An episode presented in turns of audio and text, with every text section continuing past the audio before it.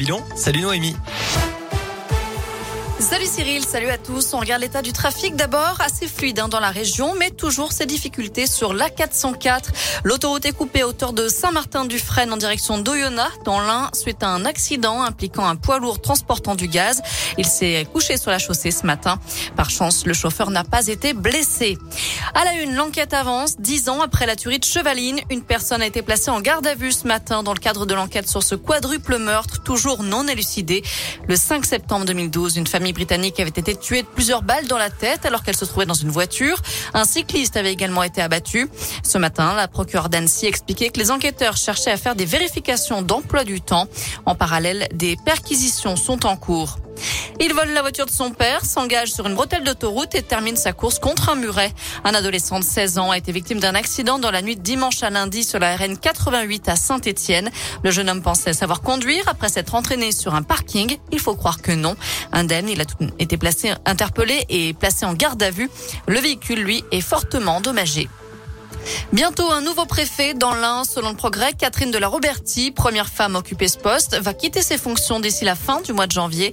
Information qui aurait fuité quelques minutes après le Conseil des ministres. Et c'est une autre femme qui devrait lui succéder, Cécile Bigot de Kaiser, d'après le site Acteur Public qui publie le compte rendu du Conseil.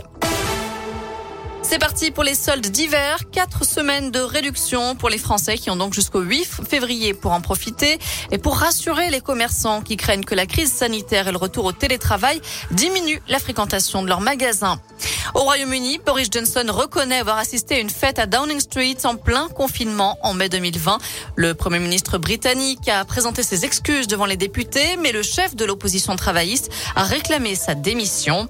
Il faut dire que sa réputation avait déjà été ternie par des soupçons de mensonges, notamment sur le financement d'une luxueuse rénovation de son appartement de fonction.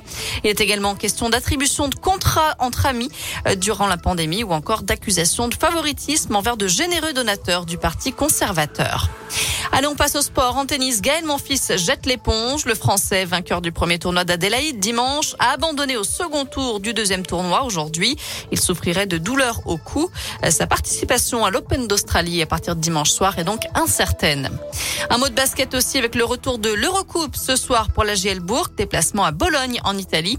Sauf Laurent Leniam, le coach bressan testé positif au Covid. Il n'a donc pas fait le voyage. Le coup d'envoi sera donné à 20h30. Voilà pour euh, l'essentiel de l'actu. J'attends un œil à la météo pour cet après-midi. Pas de changement. On reste dans la grisaille avec beaucoup de nuages dans la région. Ça devrait peut-être s'éclaircir en fin de journée, d'après Météo France. À partir de demain, ce sera à peu près le même, temps. Beaucoup de nuages, quelques éclaircies et de températures qui dépassent pas les 4 degrés. Merci.